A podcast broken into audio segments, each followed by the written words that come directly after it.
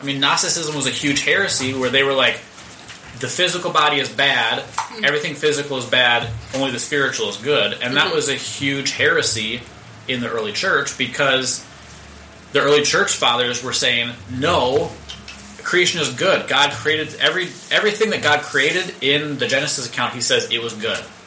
God created everything that was good. And Jesus came and was incarnate. Like, Jesus became flesh and blood. That should be proof that the material world is good. And then, like, everything about living a good life is, like, in the here and now. Like, there's so much in the Bible that says the present is what you need to focus on, and that's what is good. Bring heaven to earth. Don't just escape. Yeah. I feel like it's, like, materialism kind of throwing out the baby with the bathwater. Like, I know in Catholicism, and maybe Josh, you might have some insight into this, the concept of grace perfects nature. The idea that God, in his grace, is perfecting the fallen earth, or earth, period.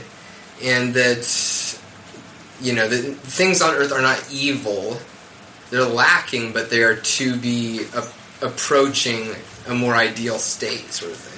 I don't know if Catholicism has anything specifically to say about that, because Catholicism, for the most part, a lot of Catholics are a lot less theologically minded, because the church is a more holistic social club.